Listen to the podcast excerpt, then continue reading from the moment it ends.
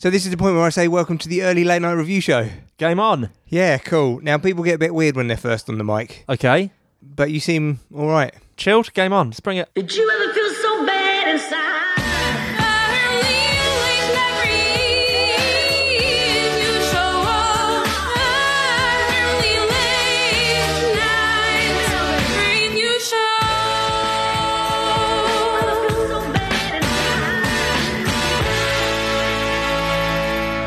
Are we using your surname? Uh, I've absolutely no objection to that at all, personally. Well, that might be the first discussion point. Um, but basically, anything that goes on the internet, I have to be ready for my pupils, my head teacher, chair of governors, uh, head of the academy, everyone involved to be ready to listen to. So it shouldn't matter whether my first name is on it or not. I'd rather be open and transparent rather than. You know, not include my name. Wait, and so you want you would ha- you'd be happy for your fellow teachers to listen to this? Yeah, it's got to be that way.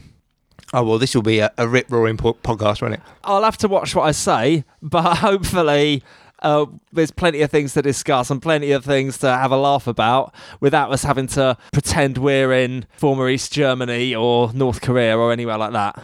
This is a good segue into the fact that I when when I was younger, I put I had a blog because I'm a dick, and I put a post on the blog about you, Yeah. Oh, I've forgotten about and that. a te- and a p- and a parent found it. it was a yes. What happened was a kid Googled my name.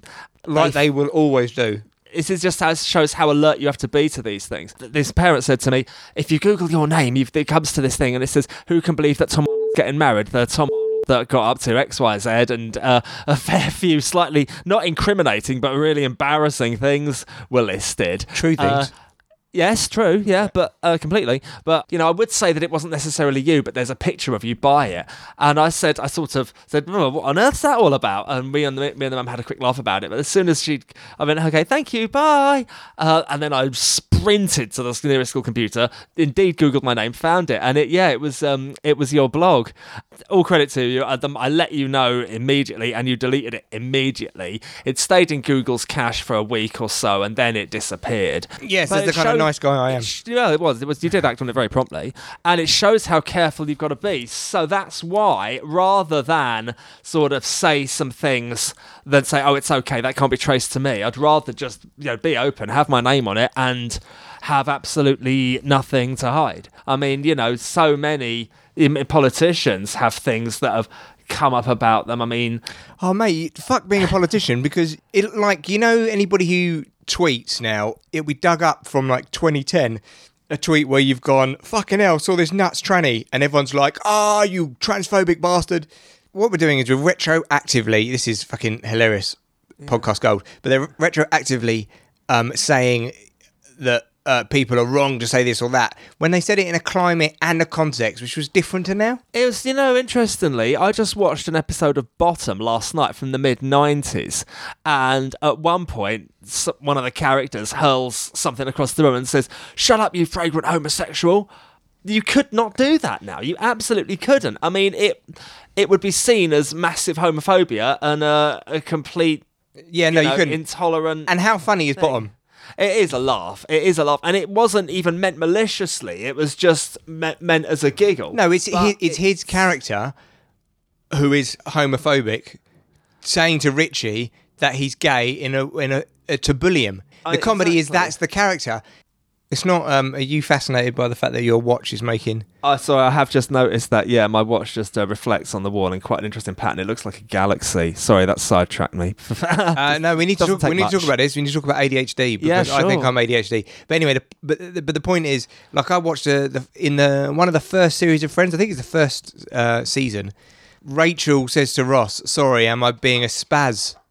And it's like there's no way that they would have that on a, like a, no, a mainstream comedy now. So careful now. You Political do. correctness gone mad, Tom. That's what it is. It's political correctness gone mad. I do think. I mean, th- this is controversial, I guess, but I do think there's such a thing as going too far with this. Um, What with political correctness? with political correctness, microaggressions, safe space policies. Yeah, of course. You have to be, you know, I have to watch my words very carefully, but it is possible to go too far. Well, I look, mean, as I, as I said on a podcast uh, a while ago when I was with Tim and Anthony, and we talked about this. The, it was the right wing that used to be the fucking um, offendertrons who would be like, right, you've got to stop the Sex Pistols from playing because they're offensive. You've got to stop Jerry Springer the opera because it's offensive. And then what happens is it's now the left wing who's saying, no, these people need to be stopped and non-platformed because they're offensive and the things they're saying aren't right. And it's like, like whether you're right wing and you're doing it in the 70s or the 90s, or whether you're left wing and you're doing it now, you're both wrong. I mean, Germaine Greer found herself no platformed at a university, didn't she? But that's because she She waded into transgender politics yeah, she basically with said- heavy boots, basically. And go, on, what you probably know more than me. What did Well, she no, say? I think I don't actually. I think she I think she said something along the lines of if you're a transgender, you were born a man and become a woman, you're not completely a woman because you haven't gone through the, you know, endured the patriarchy yeah. that us women Yes, have yes. throughout our adolescence think and things. It it- was something like that. And that was offensive enough to transgender people for universities with these hard left microaggression and safe space policies to say, we are not having someone as Well, I- intolerant as you at our I, university. I don't think it's the university. I think it was Student a- a- union? it- well, I don't think it's student union. It's a group of people protesting against her, and people say, "Well, they don't have a right to speak if we don't want to, because university is a private place. We don't have a right to have them on Facebook because Facebook is a private entity. You don't have." It's like, yes, but everything you could say that about. You could say that the fucking council own the the streets, so you can't protest on them. Facebook is owned by a company. TVs are owned by company. BT's owned by company, so they shouldn't be allowed phones. You can. It, using the excuse that we're not no platforming them, we're just saying you don't have a right to speak. It's the same fucking thing. Anyway, I'm getting I'm getting sidetracked. Well, it, this is for me. This this follows the political model of left and right actually being a circle. I mean, this is so- compass, mate. Compass. There you go. This is so ultra left. Cunt puss. oh, fair, whatever you want. This A is cunt so piss. I'm sorry. Go on. Swear away all you like, mate. You know, you, you speak freely. I'm, I'm not going. to I'm not going. big and it's clever. I'm not going to choose to use those words. Not in this context, but um, Oh, you've got your teacher hat on. well, I have to. I have to have always. Really? Yes. Oh, sorry. I'm just trying to inject some something into this dry political conversation that we ha- that I have all the time because it's my fault. I'm obsessed by arguing about these minor points.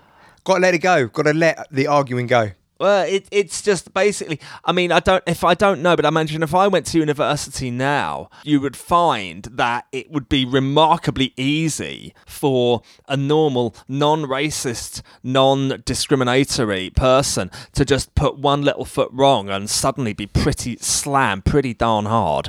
You know. And also, it's like someone says one thing and then it's like, ah, they're scum of the earth. It's like, what happened to second chances? Like, one of the things that Morrissey says about uh, Thatcher in Yeah. his in his autobiography is that she has no understanding of human error and second chances and the fact that people fuck their lives up and they want to start again and they, they deserve to start again.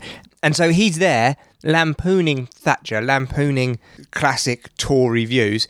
And then now he's been massively isolated because, I mean, to be fair, he said some fairly right wing things. But what I'm trying to say is all of the stuff that used to be kind of classic Tory territory of I'm offended and don't fuck up and don't forgive people and people need to be right all the time eh, throughout their life and all, uh, any of those kind of attitudes. That's now the attitude of the of the left, and it's fucked up. I'd say it, it's perfectly reasonable to argue that it's gone too far. Yeah. Also, cunt piss.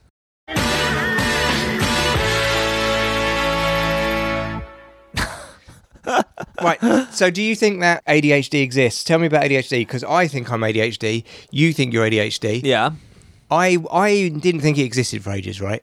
Then I now I work with a guy who did psychology, and his professor was one of the world pioneers in detecting ADHD. And they actually found that people with ADHD, their brains work differently. They have different brain waves.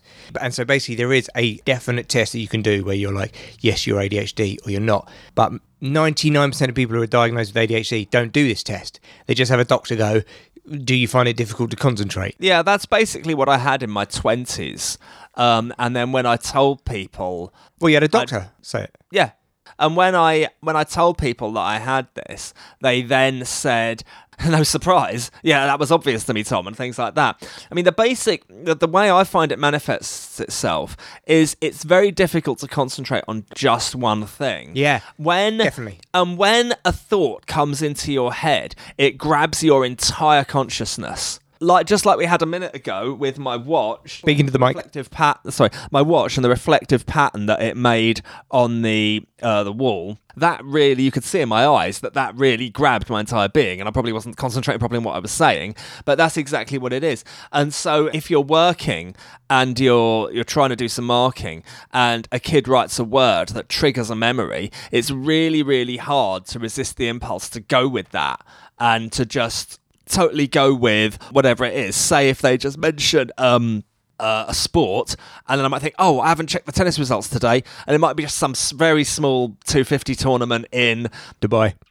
no, Dubai's a 500, but whatever. Yeah, some very small tournament. France. And uh, yeah, Belgium. Montpellier, France, something like that. And then Montpellier.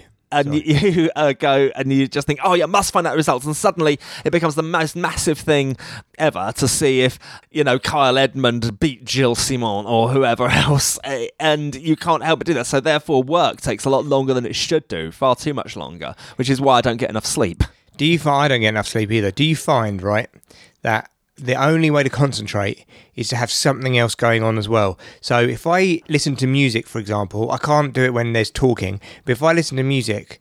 It helps me concentrate a lot more because it's almost like the music is the distraction. Like I'm doing two things at once. I always have to kind of do at least two things at once. I can't, it's very difficult for me to sit and do one thing. The only thing I can really sit there and do one thing with is music, um, and that happens, you know, very agonisingly slowly, and we'll probably come on to that later. But that's because you But- flick about, isn't it? It's because you go, oh, I'll do this bit, I'll do that, I'll do this bit, I'll do that. Because it is multitasking by by its very nature in a way. Yeah, yes, it is music production, working in Cubase or any other. Um, oh, what's the phrase? Um, Digital audio yeah, workshop. yeah, door. Yeah, that's it. That's what. Yeah, yeah that's exactly Yes. what I was looking for. Digital, digital audio workstation. Uh, I, I want to try and turn over and I want to. Well, not try. I want to do or do not. There is no try. I want to turn over a new leaf this academic year. I've got to become better. This this leopard has to change its spots, or I'm going to be in danger of burning myself out. I want to get into a really strict routine. Obviously, I've run talked to, about to Hannah about this and run through this because. A, you're right. I'm not. I'm not getting enough sleep, and we had a big talk about this last time. And my, my wife worries about this. My mum does. My mum tells me I'm eating years off the end of my life. And You she's are, mate. probably right. You are. And also, if you don't get enough sleep, it fucks you up in loads of different ways. I don't know if I told you this about the guy who did the sleep podcast. You did. Yeah, and and the reason why Thatcher and Reagan both died of Alzheimer's is because they got four hours sleep a night. Exactly. And the mind, the, the mind does like as in like the actual brain rather than consciousness does crazy fucking clean out shit when you sleep, which is one of the reasons why if you don't get enough sleep you can't concentrate and all of that bullshit. What I want to do is set up a nightly routine. You know, home from work uh, about six, kids all fed and bathed and storied and happy and settled and kissed goodnight by about half eight. Do about half hour in the house between half eight and nine, and then do concentrate harder than I've ever managed to before in my life, really, and for two hours between nine and eleven, and then finish work. What's at that 11. like marking and stuff? Yeah, marking. Um, Lesson turning. plans. Um, not lesson plans. Yes, sometimes, but they tend to be done during PPA time. But it's just the further you can get ahead in your school planning and organisation, the better. Just turning over your emails can take a good forty minutes a night. Email's like the worst invention ever. It's like a fucking moving to do list that other people are putting stuff on. Exactly. Like, I don't understand how people worked in offices before emails because email is like 70% of my work. You're like, fuck off. It's just more and more stuff coming in. Like, before email, you'd send a memo, it would get there in the afternoon, it would be a bit of paper on your desk, then you'd go. It's like, now I know I'm not going to say sound old like this, but everything moves so quickly nowadays. So people will send you an email, and then it's like that's considered done. So they go, "Well, I've sent them an email," and it's like three days worth of work that you've got to prioritise in your other work. And all they say to their boss is, "Well, I sent them an email. Now it's with Jamie." It shouldn't work like that. You shouldn't just be able to ping me anything unwarranted, and then suddenly it's my shit. And even if it, even if you can push back and say no, it's not me to do it, it's still my shit to push back and fucking organise someone else to do it. I wasn't joking about the 40 minutes. It does take a, lo- a long time. Just and all kinds of things can land with you. You know, it can be anything from um, a ch- child protection issue to a, a staff meeting you're organising, or some just often it's just liaising back and forth with uh, you know other mem- members of other members of the leadership team and and things like that. You know, there's there's always there's always something. I mean, uh, some of it is just you know notifications from Twitter you can just delete, but there, there's always. So not work at all. But in your work email, it's stuff from the Twitter account. It's like other schools and things like that. It is to do with work. Oh uh, God, you, You got- know, there's the, D- Does this, do schools have like a social media manager? we our business manager takes care of it. I mean, here's one here's one example. Here's one thing I didn't get round to. We got back from a school trip or so, yeah, a school residential, and he said, "Make sure you email us some pictures for the Facebook page," and that involves getting the list of children whose pictures cannot be published. Two Oh, levels man, of photography what permission. You have one level is we have the right to take their photograph. The second is we have the right to publish it, and you have to get the list of the. But you have a who can't disclaimer to say, I don't want my kid included in that. yeah, uh, well, basically, absolutely. So then you so, have if, to. so if my kid goes to school, I could say to the headmaster, I don't want my kid on any photos. yes, Right. yeah, and um, when little one uh, starts school, that's what you'll do. You'll get a form that will probably have two or three levels of p- permission for photography and, and publishing. Oh, um, what, what rights you've got to do it? Ah, different because you have to it? get parents' consent for this, and rightly so, for them to be on the website. So if I, I didn't get round to that job, but what that job would have involved was getting various pictures, checking each one of all the people in it against the list of people who cannot be published, and pinging it off to um, a business manager and saying, "Here, these are for the Facebook page." Oh man, what a load of bullshit. Are you gonna? Are you heading to be headmaster or anything like that? Oh no, I wouldn't want to do that job. To be honest, you need an extraordinary set of gifts to be a, a head teacher. You Really? need, I think so. You How hard need can it be? How hard Uh, can it be? You're, you're- you're, you're- you're, if you're in a tough catchment area, you're What do, putting, what do you mean by tough catchment area? You're talking Uh, about working class kids, aren't you, you snob? Well, your words, not mine. Um, Ah, your you're in- insinuation, my clarification. Yeah, right. well, that was really articulate from you. Hats off. Um, well, you know, if you're in an area of high social deprivation, uh, so you are then- talking about working class people. I'm not. I'm not using any other words than the ones I just Oh had. yeah, right, nice one. You're a politician. Uh, all right, so Uh, if you're in an area of high social deprivation, basically, if you've got a load of fucking parents coming in going, "You fucking t- don't tell my kid to fucking blah blah," you're like, okay, it's challenging. you can get that in all levels of society. You well, can your get first day at primary school ever, as of chinned. you got punched. In I, the got, I did. I got chinned on day one. How old was the kid? He was year six. Uh, Uh, so so he was what's that? about 10, 11. 10 probably. Oh, all right. So he was the big man on campus, and he and he punched you in the face. Well, uh, uh, yeah, yeah, he did. He, it was just, that was a curious one. That That was because First day at school. literally my first day. I mean, I, I, uh, I could have possibly gone to, with hindsight, I could have gone to Newsroom Southeast with that. You know, you can imagine sort of or whatever the Yeah. theme tune is. Newly qualified primary te- primary school teacher assaulted by a, by a pupil on the first day of the job.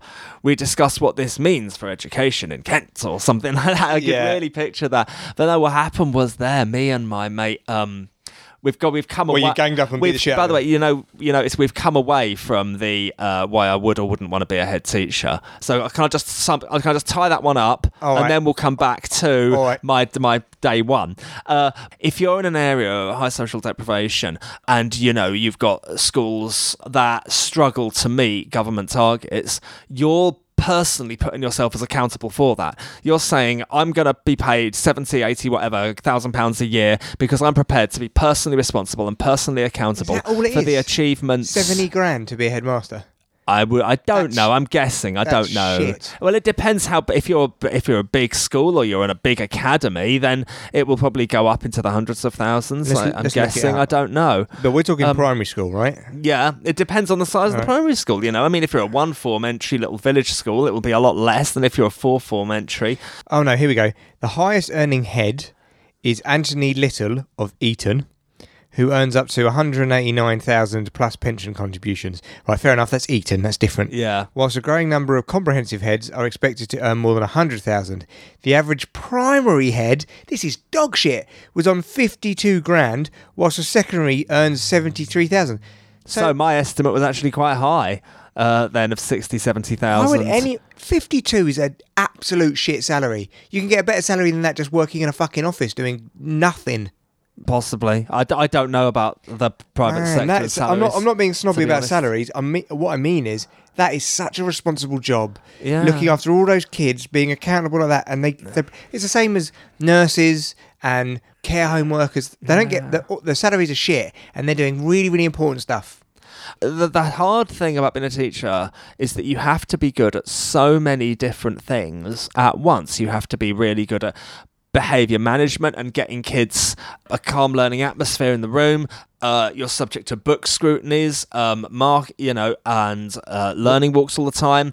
But the bottom line is your data. You have to you have to be proving that all of your children across uh, EAL children, SEN children, pupil premium children, um, I don't know what any of that means, but fair enough. special educational needs, English as an additional language, and pupil premium is a direct Is that uh, like reflection um, of social Is that like. EasyJet Plus?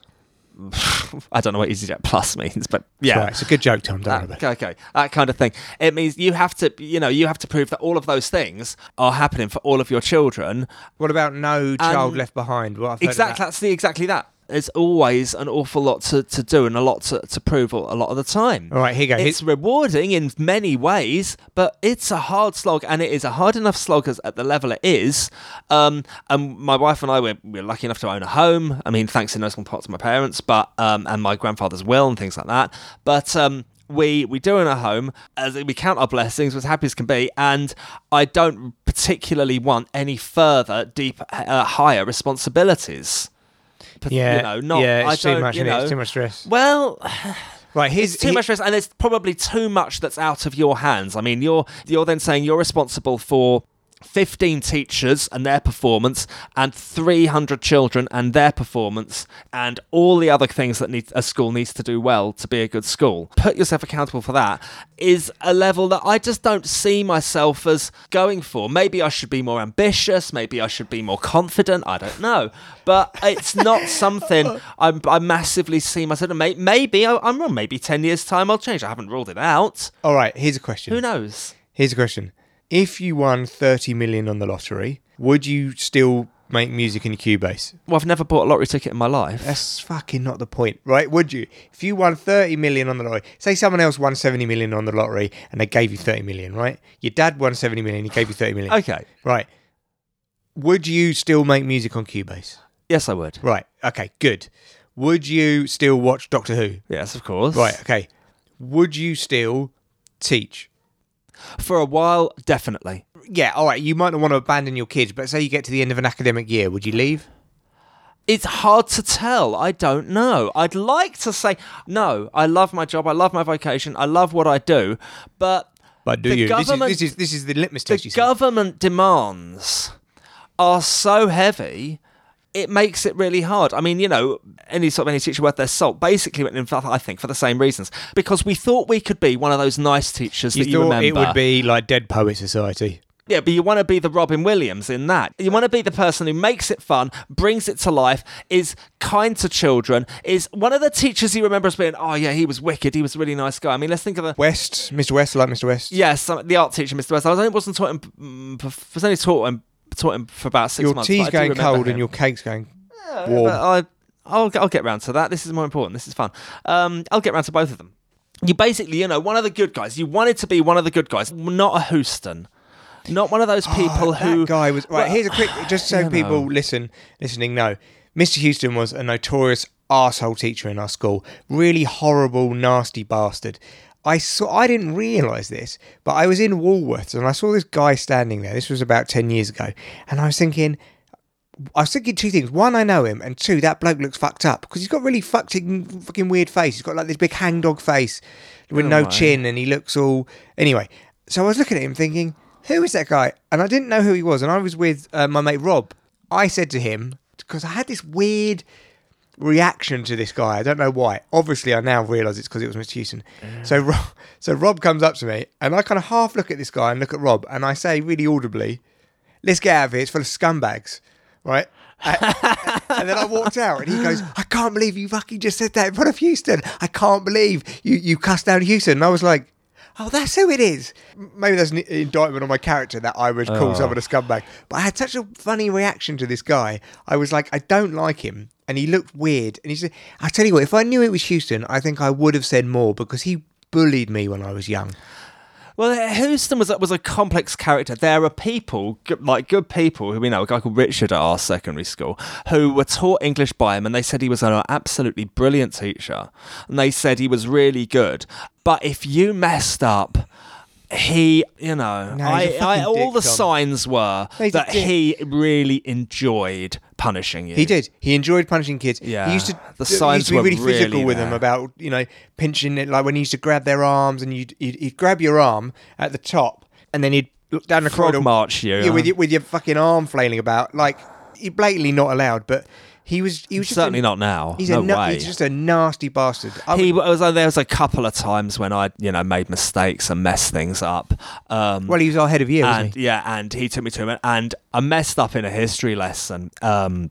what do you mean by messed up? we, uh, oh, it was. I just didn't think this through properly. I'll tell. I'll, I'll tell you the truth. Um, Mr. Sugden, history teacher, we did an end of year t- quiz or something like that, and we were given each other's books and marked each other. So my the person I marked didn't do particularly well, and I wrote under his mark egghead as just a bit of banter.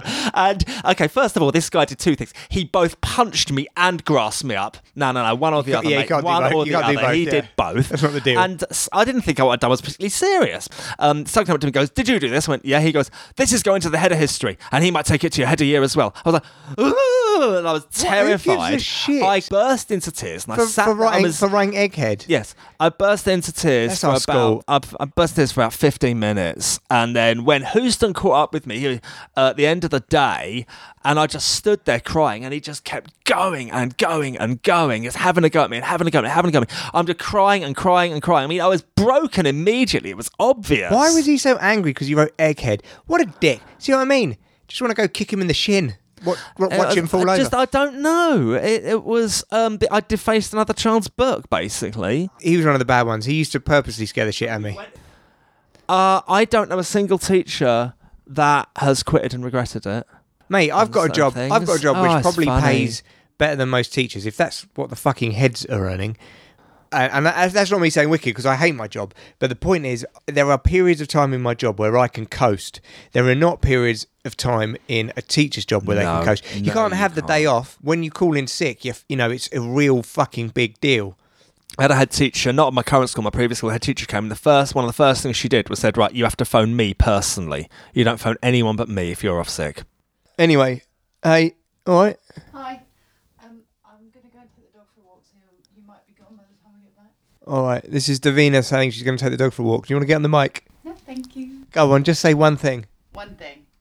Very good. All right, you've interrupted Tom talking endlessly about teaching. So good, you stopped him. Nothing to apologise for. Yeah. Not Look, at we did all. these beds today. Look, Oh, didn't miss out about wicked class. Yeah, they're sturdy. I always Good say old this Alan is a Keyes. roaming podcast, but we're in my house doing another podcast. It's the third time I've done it at home. Um, I've got to go and get the baby, but um, I can hear him. yeah. It's lovely to see you again. Take care. So we're in the top of the house. We're in the uh, uh, attic room. That's lovely. All these Lego models are gorgeous. We are The surrounded by the boys' well, Lego, The kids yeah. are clearly at an age where they're able to make them and then look after them. My, my eight-year-old. Oh mate, look he- at that. Um, that Millennium Falcon slave one. yeah, they the, rule. the Slave One and Millennium Falcon both cost a fucking ton. Yep, they do. and, and Star weigh a Wars ton. Look at them. And then um, here we've got obviously loads of Star Wars stuff. Look at that dude. Who's that dude? That Star Um, Wars that. I should. That's Bossk. Bossk. was he in? He's a bounty hunter in The Empire Strikes Back. He is there the will be a substantial reward for one who finds the Millennium Falcon. He's and, in and that he, yeah, and he growls. He growls. Yeah. He's that. That's How do you all know he his does. Name? Bossk. Because I'm Star Wars geek. I could. I know all of them. Dengar, Zuckuss, 4-LOM, Bossk, IG88, and of course Boba Fett. Yeah, Boba. Of course, Boba Fett.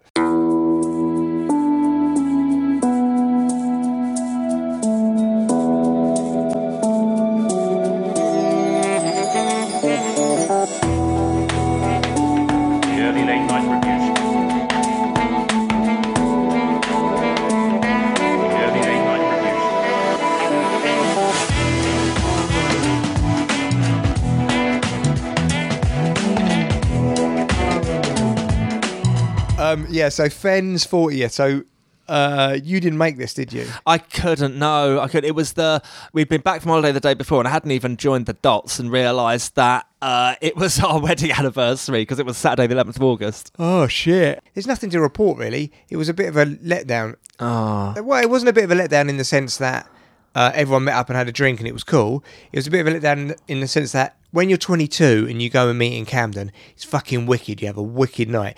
When you're 40 and you go meet in Camden, it's like, I've done this to death. I've done it, I've done it, I've done it. And everyone, no one is as excited about it anymore. And then everyone's like, I've got to get up early because I've got kids, or I've got to get up early because I've got a job. Like Barge has to get up at fucking five in the morning for work. I'm I'm going to be up by seven or whatever because of Joe, my my kid. Yeah. Um, you know, everyone's fucking having to. Like Tim's got two kids, Leon's got. It's all, all of that, and so it, it was a bit shit. And then we went to a club, the Underworld. Fucking hell. yeah. The last ditch club that you always end up in. So we went there out of a bit of nostalgia. Right, one, it was shit.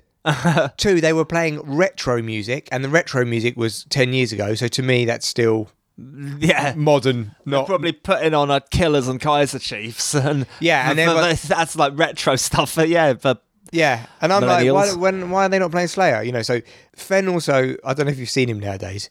He's a big guy, right? He's yeah, got, you've got, I saw him about a year ago for Iron Maiden. he's not like massively fat or anything. He's just quite big. He's got a full blown skinhead now. Yep. He's got that face which is like, I'll punch you. That's the, just, just the way he looks, even though he's a, a total pussy. Yeah. And when we were queuing up to get in the underworld, like all of these indie kids are going in there, and then Fenn's in the queue, and they just didn't let him in For what reason? because well, I said that to the manager. I said, "Why are you not letting him in?" And he said it was had too much to drink. But actually, it was just he. He's a big guy, big skinhead guy who looks like a nutter, and he really does look like a head case. And Blimey. I, I said, I said to the bouncer, "I know he looks like he's he's a nutter, but he's a pussy. He's not going to do anything. He's softer than I am." But anyway, long and the short of it is, there was lots of persuasion.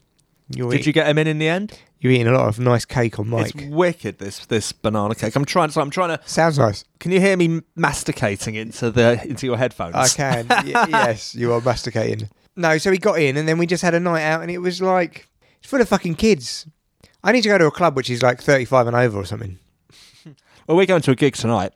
Yes, right. I don't know anything about this gig at all, and you've told me, and I haven't paid attention because I'm ADHD. So explain. Okay, Cubanate were an industrial metal band.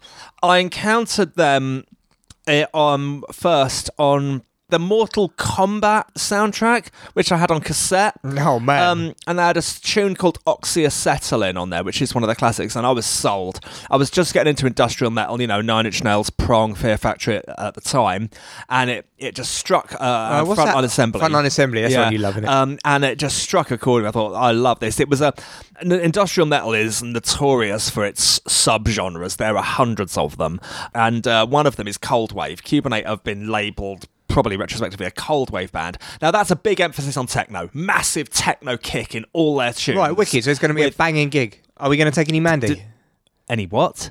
any Mandy? I'm Mandy. MDMA. No, I've never taken MDMA in my life, and I don't intend to start tonight. no, no neither have I. Yeah. um, so we're not going to. Uh, no, No, because you don't take it. Okay. the trouble is, is that this sounds like I'm trying to cover something up, but I never ever have done. Yeah. Me neither. So, uh, back to the So point. we're just going to go to a techno gig. Yes, I'm So- not. I'm not so- even. I'm sober. not drinking any alcohol. I'm not No, neither am smoking I. any cigarettes. No, or we're not sm- nothing. no, we're not smoking at anything. all No. because. You know, first, I mean, I'm driving back to Whitstable tonight. Yeah. Intending to arrive back home at about two What in the was that? morning. That? was a burp. Sorry, I'm sorry. I'm driving back to Whitstable tonight. I've got to drive. We've got to go from Islington. But I mean, the gig finishes at eleven. Back up to you, and then I've got to get myself down to Whitstable. I'm intending to arrive home at two a.m. Do you want to stay here tonight? Uh, no, I'm not going to. We're not doing anything tonight. My come down will be in my ears. They'll be ringing like hell. But, um, oh well, I'm taking uh, earplugs. Are you really? Yes, of course. I never go to a gig without earplugs. I've never gone to a gig with earplugs. Uh, since getting tinnitus, I never go even into a loud pub without earplugs. Blimey, I've I don't know what that is. Sorry. Do you, tinnitus? No, you're new The, to me. the ringing, the ringing in your ears. The one I the thing I just described. Yes, but you have it all the time. That's tinnitus. Oh, ow. Yeah. Oh no, thanks. So my tinnitus has been manageable mainly because I now wear earplugs anytime there's like loud loud noise. So if I go if, even if I'm in a pub, I will put foam earplugs in, and it actually helps. It takes away the treble, and you can hear people's voices more. And then people say, "Oh, I'm, it's different now because I'm a bit older." But people are like, "Oh, what are you wearing earplugs for, you pussy?" And it's like because I've got tinnitus from being in bands for 20 years. So fuck off. Um, it's it's basically being in a room for three four hours a week with a fucking snare drum, just caning it, and that whole um, spectrum of my hearing has been wrecked. Blimey. I think my hearing's okay, as far as I'm aware. Yeah, You but know, you weren't I- really in bands, were you? No, no, n- not not like that. Not the way you were. And then when you're in bands, you gig a lot. So then you're going to watch other bands as well. And you're just in a loud environment all the time, once, twice a week at least. My tinnitus is mostly manageable now to the point where it's actually sometimes I just don't hear it at all. Other times it'll, it, I, it will sometimes wake me up and I'm like, oh shit. It's also when you lie down on the side, the fluid in your ear changes and it makes it worse at night. And people say, oh, it's not worse at night, it's just because you can hear it more. But that's not true. It's because you can sometimes lie in bed at night, not hear it at all, and then three, four in the morning, your ears will be ringing. It's I I know people who have like sort of lifelong pain and trauma and things. But just finished Cubanate. They were a brilliant industrial metal band in the 1990s. I know, doesn't mean, fabulous. yeah. and, uh, they pr- produced three or four brilliant albums. They did one revelatory album called Interference. I don't know how many of that they're going to play tonight, which was like halfway between drum and bass and metal. 15 years before Pendulum. So is it a well, bit Rob pendulum? Swire was still at nursery. I know Pendulum. Is it a bit like Pendulum? Not really. Are people going to be ripping it up? Like, what type of crowd are you going to get? Is- Uh, are you going to I get metal think- or are you going to get like drum and bass heads? Or what? Oh, it'll be metal. It'll be I don't know. No, um, goth. The crowd will probably be sort of goth, rivet heads. Um, What- what rivet heads? People in army trousers and military gear. Oh, yeah. I mean, but I don't know. I don't know. People mosh to the Prodigy, uh, Prodigy gigs now. Yeah, they do. So Yeah. you know, I mean, or maybe these lines are a bit more blurred than they. Once I remember were. when, I was waiting to watch Fear Factory come on. Um, one of the songs they played before they came on stage, you know, they just have music playing, obviously, in the venue, was Firestarter. Yeah. And everyone started moshing. And I was like, times are changing. because it was like metalers, pure metalers at a Fear Factory gig, like jumping around to. Prod- I remember when they came up with Firestarter and Breathe, and that's when Kerrang started covering them. Uh, and there were people writing let there were people had big arguments about it in the letters page about whether or not um, Kerrang should be covering the Prodigy. Well, they weren't. They weren't metal. They were aggressive. They they weren't metal. they did have a, a metal guitarist, um, and some of the songs they? on Music for a Jilted Generation, such as Their Law, you can hear the guitars. You can hear electric guitar. I'll tell you who I liked out of that kind of metal dance genre is Senser. I know of the band rather than know them. Fucking wicked rap metal. Oh, do you remember? Do you remember Clawfinger? I fucking love Clawfinger. Some of their I love Clawfinger. Some of their stuff, Warfare, that song yeah, yeah, was yeah, yeah, yeah. absolutely brilliant. That, Oh, so good. that bass sound that rumbles away behind those songs, that's just amazing. well, and also the 1993, that debut album the was. opening track of Korn's debut album. That that, that first Blind? uh, blind, I think it is correct. Uh, But the but the bass. It's like a full-on Roni Size bass line. I think it was like a bit of a statement. I'm not saying I like Korn, but it's like we're not just metal. We're metal and dance. We're metal and drum and bass. That, that was the beginning of nu metal, wasn't it? Yeah, what, they were- what became branded nu metal. Yeah, they were the nu metal bastards. Well, I, I never quite understood Korn. I never really liked them. mate, I It never understood new thing. metal. I, I like Limp Bizkit. Um, I like break stuff. yes, I like I like Limp Bizkit. And I like interestingly what, what they enough, um, the lead singer of Korn is on that. oh, guesting. Yeah, he's the one who Alright. goes, because right now I'm dangerous. So I, I didn't know that. I've, I've got that. That's on significant other Limp Bizkit's second album. Do you think how long ago this is now? I mean, that is late nineties. It's I like almost their twenty col- years ago. It's like- crazy to think. Um, their cover of Faith is good. Yep, that's also that album. I think. Yeah, I'd like Rolling as well. I, ju- I just like It's, just- it's so catchy. they've got people. Ca- yeah, it, Wes Borland. He he was as innovative as Tom Morello. He really was. Yeah, he was good. He was really good, but he left, didn't he? he did, but then he sort of came back. Rage Against the Machine was very much like rap, metal. Oh, that was they were pioneers. Other they were the originals. I mean, you listen to you listen to a track like "Know Your Enemy." Now, it hasn't aged a day. No, it's not. Yeah, it's no, it's good. It's good. It's it's more than good. It's absolutely genius. In fact, I've been listening to a lot of Rage Against the Machine recently. What was the album they did, which was all covers? I don't know. I'm not that familiar. I know it, it was, I know their first album, and the second one was Evil Empire, and that my knowledge of them stops there really. The Battle of Los Angeles. Ah, that sounds like No, the third album. That's the third album. Then they did one with all the cut. Anyway, I can't fucking. I, I could be bothered to look it up, but I'm not going to. But yeah, no, they were great. That was that first album by Rage Against the Machine is like It's groundbreaking. one of the one of the seminal albums of the 20th century. Oh yeah. Absolutely, like comes in right at the end. But I, I suppose like music in the 20s wasn't that seminal. But absolutely fucking mind blowingly good. So original. That'd be really good. What what other albums would you think of as being so original? It's unbelievable. I'd I'd say Nine Inch Nails, The Downward Spiral. Yeah, agreed. That agreed. sort of or- organic take on um on music. Yeah. itself. I mean, nothing. I don't think any song has ever hit me with its brilliance so immediately as "Closer" by Nine Inch Nails. See, and I love. I just Oh, love that. incredible. I, lo- I love. Reptile as well with that um, kind of mechanical claw Dun, sound. dun, dun, dun, dun, dun.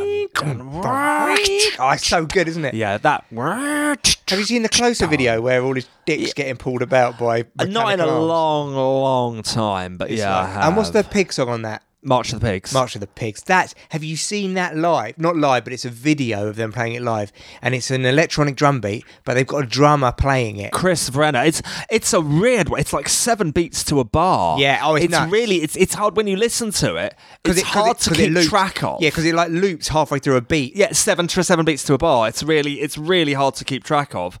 But Chris Vrenna does it perfectly. And obviously, Hurt is on that album as well. Oh, and that was yeah, and that was then Later covered by by, Johnny Johnny Cash. Cash. Yeah, Yeah. But I, I, you know, funnily enough, about a year ago, I found that album on CD, original pressing for a quid in a charity shop. I Oh, bought- mate. bought it, yeah. That is definitely seminal. I'd also say Smashing Pumpkins' Siamese Dream is seminal. Uh, not my thing. But- Si- a Siamese but Dream. Is that the one that begins with Cherub Rock? Yeah. Want it no, no, But- no. Want it no.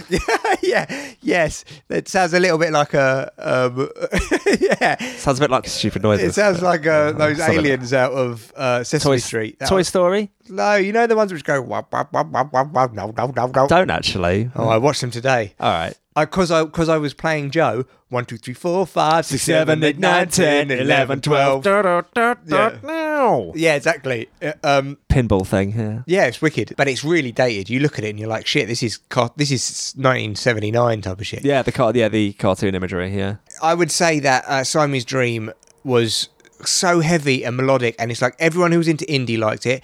All the metalers liked it. It was just one of those kind of cross-genre albums that just fucking sm- absolutely smashed. I think it. you've probably got to put Nirvana's Nevermind in there. I Yeah, don't course, actually massively like Nirvana, No, I- but you've got to admire and respect the originality and the brilliance of that record. It- it is brilliant, but I I don't like it that. I you know why as Heard well. it too many times. Heard it too many times.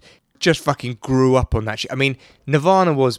I know you get kids wearing Nirvana shirts now, but Nirvana was our generation. Yeah. Nirvana was we were we were on that wave of when Nirvana first got big. Um, we're on the wave of when they did Unplugged. We were on the wave of when he killed himself. Or when In Utero just turned up almost without any notice at all. I didn't like In Utero that much, and I still don't. I thought Incesticide was better. That compilation they did. Yes. And also Bleach, though I only listened to it after Nevermind came no, out. most people. Yeah, but Bleach. Bleach is fucking great, really great, like Yeah? Blue and stuff on on on the album. Don't know. I don't know if I've ever heard it. What? Oh, it's fucking brilliant. Well, I never really liked Nirvana. I've, I've never listened to a Nirvana album from beginning to end. Generally speaking, I didn't like the grunge sound. The only massive, massive exception being Alice in Chains. oh, mate, Alice in Chains. Dirt. Alice in Chains, dirt. But I also think that Alice in Chains' first album, Facelift. Facelift, is is maybe better than Dirt. There's just some There fucking sea of sorrow. Um, when, but the but the um, when in the it, with the chorus where he goes, "I live tomorrow," and the cowboy's just going bang bang bang, you will not bang, and you're like, "Oh man, the fucking little details how good Lane is." Staley's voice was. I don't mind. I can't always, if I'm honest, tell which who when it's Lane and when it's Jerry. Well, there, Jerry Cantrell those two, their voices together are amazing. It- it- their amazing. harmonies were what makes were, were, were their real signature. There's no one sounded like that. Someone told me about Lane Staley that um, his voice was so powerful, and this is probably some bullshit that you that people I just think say. I've seen this. I've seen someone say this that, that you can feel it. Yeah, you can feel it radiating out, radiating out of his body like a speaker. You could you could feel a kind of uh, slight propulsive energy coming out of him when he sang. Now that sounds like bullshit, but it might not be. But uh, my sister's boyfriend saw Alice in Chains, and it started with him hanging in a net over the stage, just doing that ah ah type of thing.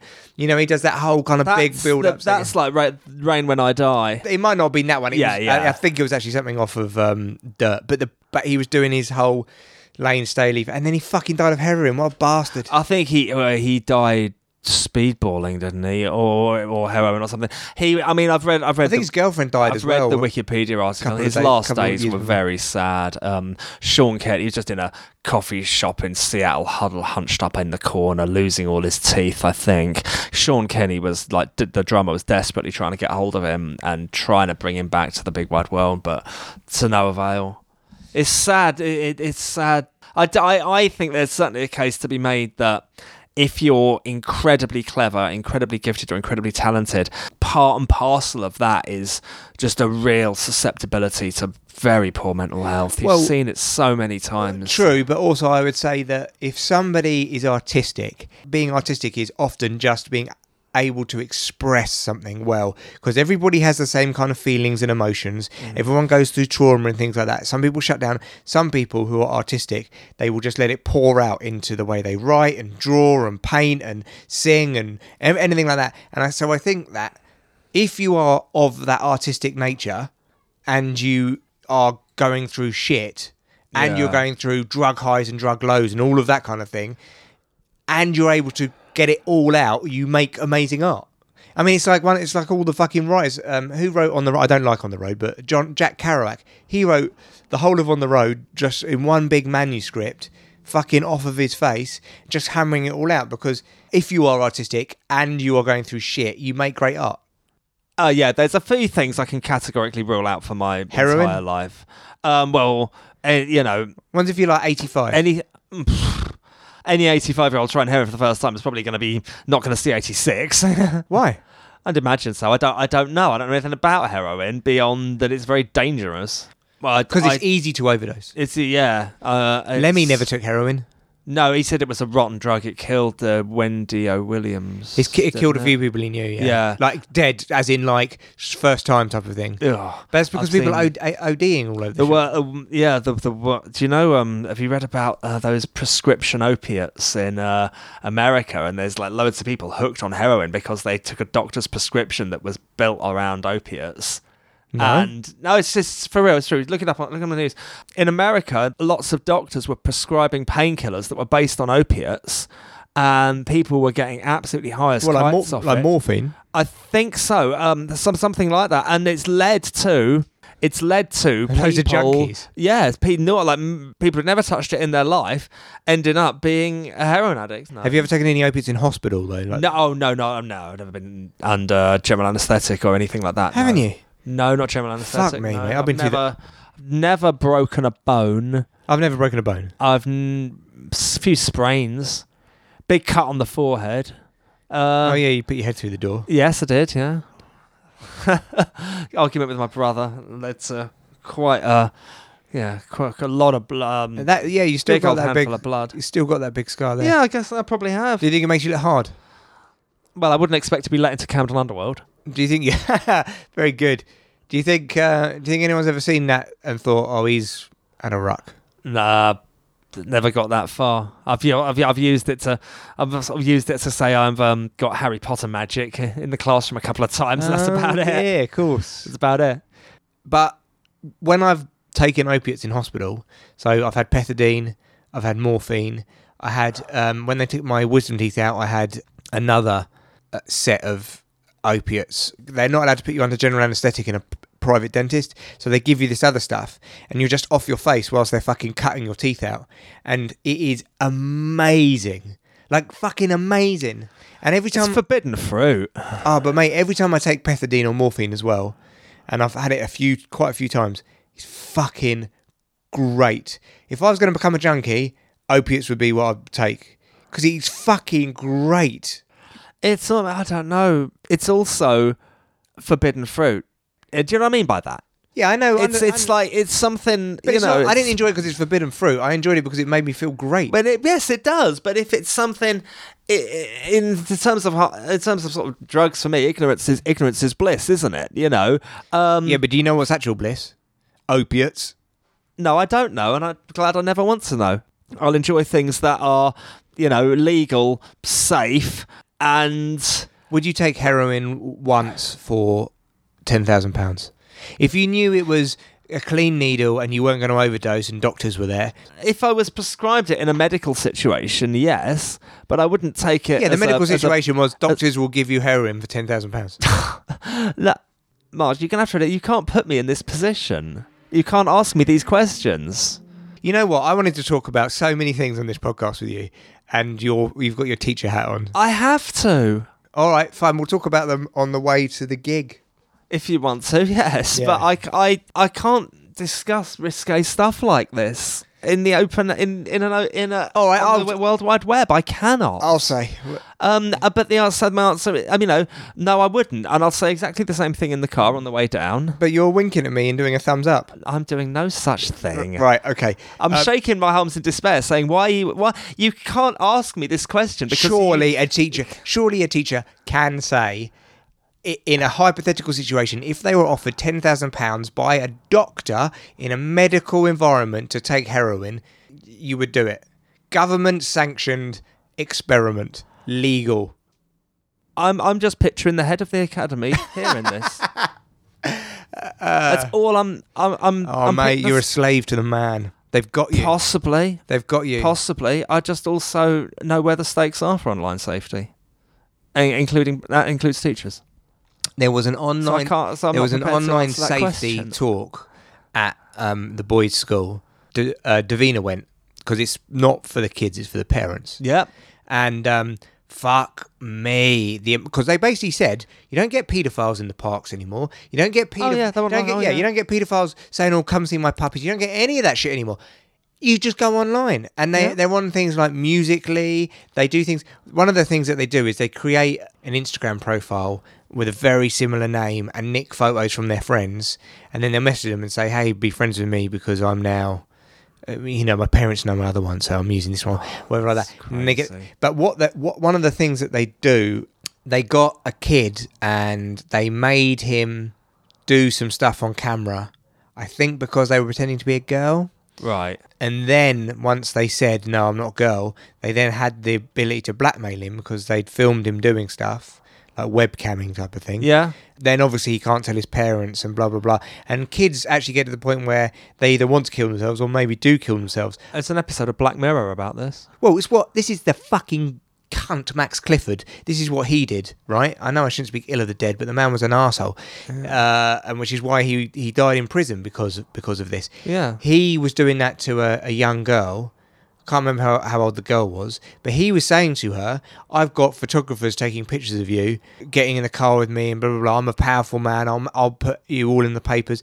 And she was like, 14 or something like that and was it was was I need to check the, the age but put it this way it was it was all illegal was Yeah. why he's in prison Yeah.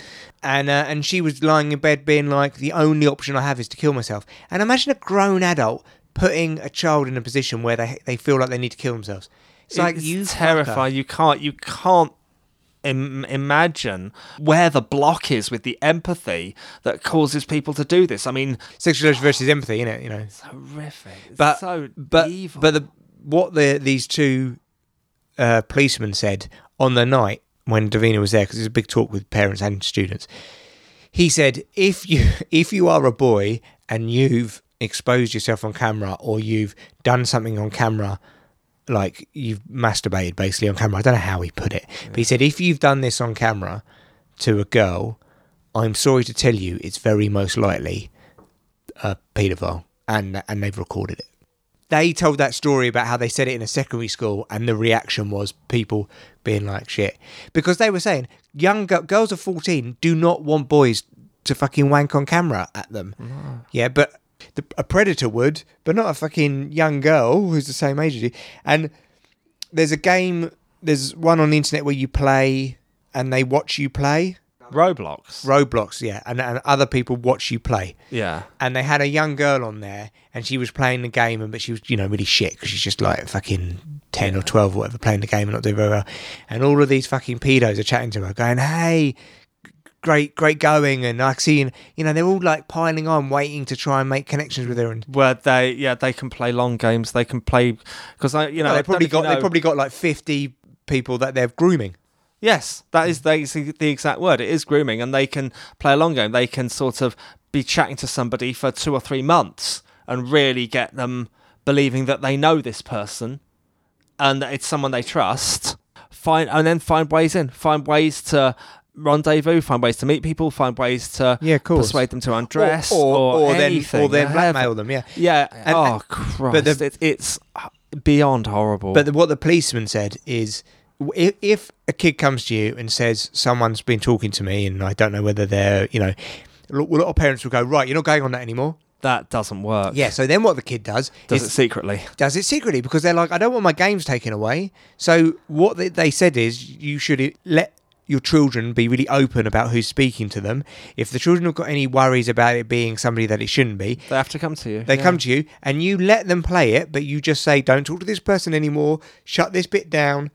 Like we bought one of our youngest a Nintendo DS. Yep. And there's that There's me chat features on it Yeah, there's yeah. that me environment where you create a me and then you can go and chat. And I turned all of that off because I was like, he was like seven maybe. Yeah, And it- exactly. And, it's like, and it's like, no, you don't need to be chatting to anybody.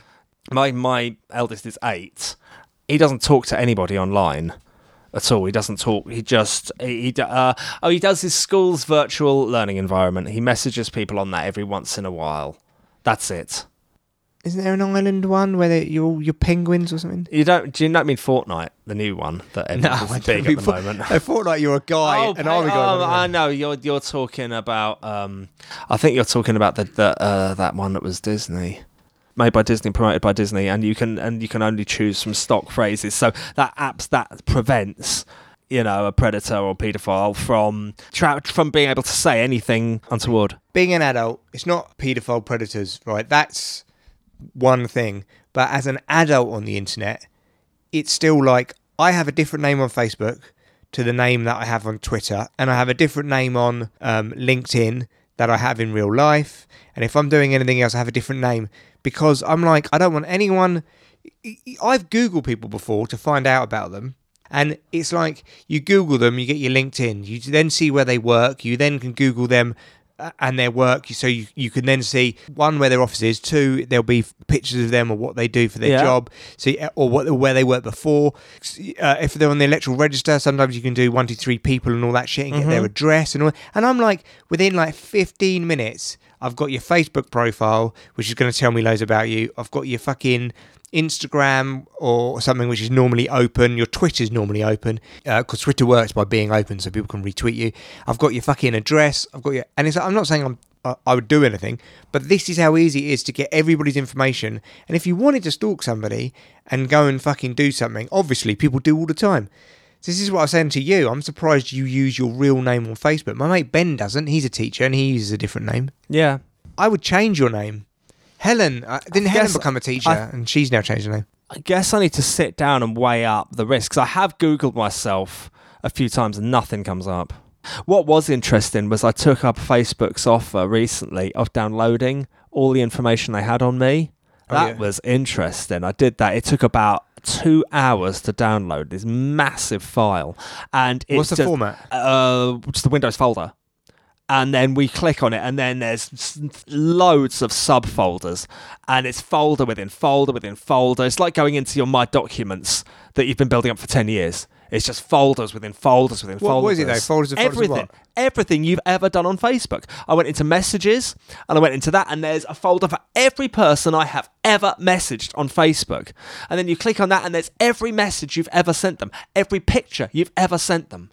They've got his. It's all on their servers. They've got these epic server Mate, farms just storing the lot. Of course everything. It- and before- so make no mistake. before the Cambridge Analytica stuff, Yeah. I wrote an article and I updated it with the Cambridge Analytica stuff. But it was before that, basically saying th- this is the danger of being on Facebook. This is the danger of using an Apple phone. This is the danger of using a Google phone. This is the danger of using Chrome as your browser. This is a danger of having your fucking fridge connected to the internet or your toys or anything like that. oh yeah, the And- Internet of Things. And I'm like, yeah, and I'm like, I'd be, I was saying this for right. I was saying, I was saying two things for years, right? One, I was saying the government is spying on you through the internet. They're collecting all of your information. Everybody is being spied on by the government. Everyone called me a fucking nutter. Edward Snowden came out and proved everything I said. Right? I'm not saying I'm a fucking genius. It's just this weird sense of denial some people have. And then the second thing which happened was I was saying Facebook has got everything on you. They're selling your data. That's their their, their business model. Um, they can tell everything about you. And if you're on Facebook, they're basically spying on you. And then all the Cambridge Analytica stuff came out, and everyone was like, Can you believe this? And it's like, Yes, I can believe it. Of course. What do you fucking think they're doing? It's a free service. You're the fucking commodity. They're taking your information. You're their product. You're the product, of course. It- and it's exactly the same with Google. Google don't give you fucking Google Maps and calendars and all that for free. They're like, We They're want. harvesting your data. Yeah. They, they probably know every journey I've taken on Google Maps. Yeah, mate. There's a there's a setting on uh, that I always turn off. Location settings on uh, iPhone. Yeah. And what's the time, by the way? Uh, six. All right. Well, we should wrap this up. But let me let me Got finish to, this. sadly. Yeah. Um, so there's location settings on your Apple phone, and anyway, if you go in and look at it, it shows you every journey you've done. But what it does is it's clever enough to to start marking your house as home. So it starts calling that home, and it starts marking your work as work because it's like you travel here every day for about eight hours. You stay here overnight. This is your home. This is your. This is. And it's like fucking hell. This is the data they're collecting that I can see. Think about the data they, that I can't see. And there's all this proven fact about if you turn things off, location settings on your Google phones, it doesn't. Uh, it doesn't stay off. They still harvest all I of your I remember data. an article in BBC about that recently. Yeah. Within the last week. And I and I have been saying this for fucking years. Now, don't get me wrong. I'm not saying I'm clever or smarter than anyone else. It's just like th- there's this weird sense where people go, "No, they're not," or they're like, "So what?" And it's like you you haven't thought about any of these points because it's your life. Like, why is it that I'm not allowed to look in your window, but Google's allowed to fucking look at everything you write, say, or do, or look at? I mean, look at all these cookies. The amount of times you say okay to cookies and things. that's your phone. Yeah, I'll switch it off. It's uh, my wife. I'll phone her back very shortly. Oh, yeah. all right. Let's phone them. Yeah, let's phone them back in a minute. And also, just to say that all of those Chinese phones, GCHQ said they've got security issues. Right? America has actually said American government has actually said don't use them because it's economic espionage and they're spying on you. And Australia has now said you can't provide 5G in our country because you're basically a puppet of a Chinese the Chinese government. It's like, but everyone's like, these phones are really cheap, and it's like, yeah, because they're pushing them into the market. So then suddenly they're able to spy on you and get all of your data. I That's read- their model. No, Ch- China doing it unabashedly. Is that what I'm saying? They are. I mean, they're a communist country, and that's part of their utopia. I've, I was listening to a podcast about it, and the guy, uh, he's he's ex FBI and CIA, and he have. said, yeah, he said the Chinese model of getting ahead in the world for the last forty years or whatever has been economic espionage. He's like, they are there just to steal your data to make money out of it and to get ahead. That's what they do. They want to steal companies' data, they want to steal countries' data, they want to steal individuals' data, and then they and that's how they get ahead. It's like, and uh, I- That's you, no surprise to me at all. yeah. Fucking massive communist dictatorship is immoral, shocker. But people are like, yeah, but it doesn't matter because every phone spies on you, doesn't it? And it's like, yeah, not to this extent. Big Brother watching you has never been more apparent than it is in China now. It, re- it really is. They they they're combining. I read I read an article. It was the last word in the week about two weeks ago. It really was. Um, and it was the, The, Week magazine. Yes. It's a good magazine. It's fantastic. D- trying to remember exactly what it said. I must photocopy the article and get it to you. It's too important. Photocopy it and get it to me. What Well, you- pic- gr- take a picture. Grandad. Take a picture of it and email that. Yeah. What I meant was, I was Give me a copy. Shorthand. Yeah. Take a picture of it, zoom in, check that the text is all completely legible, and then message it to you. But it's, oh, it's horrendous. It's um, they. Uh, have you seen an episode of B- Black Mirror called Nosedive? No, where- Black Mirror freaks the shit out of me. Oh, it's for all too believable. For anyone listening who's Don't- don't seen, ruin it 'cause I who's wanna watch seen Nosedive, it's where l- getting basically getting likes on Facebook has massive implications. It like can affect how popular you are, can affect you know what level uh if you can get first class on planes or not, what level of uh, house you're allowed to buy and things like that. I mean, it, it becomes embedded in the infrastructure of society. It's terrifying and.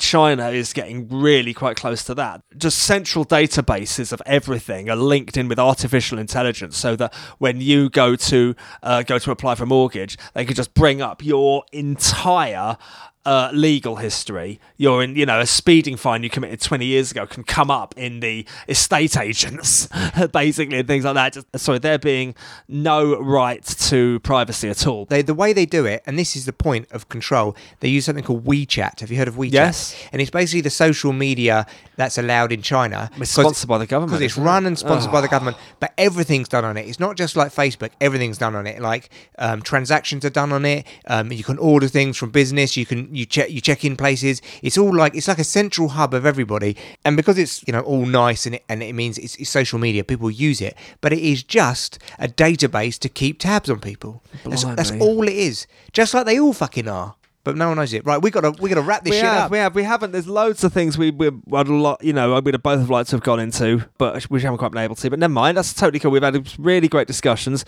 It's been been a pleasure. We've talked about doing this for ages, and today we finally have. Boom.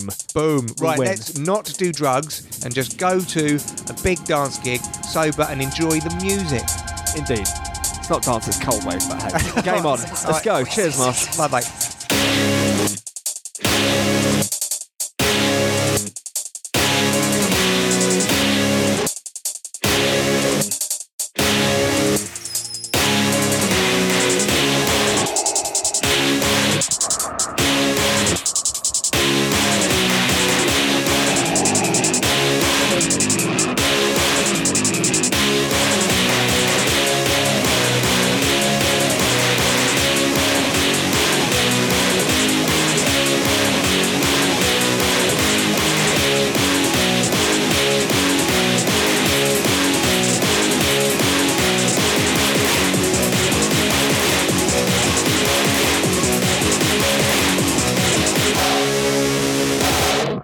Bye-bye.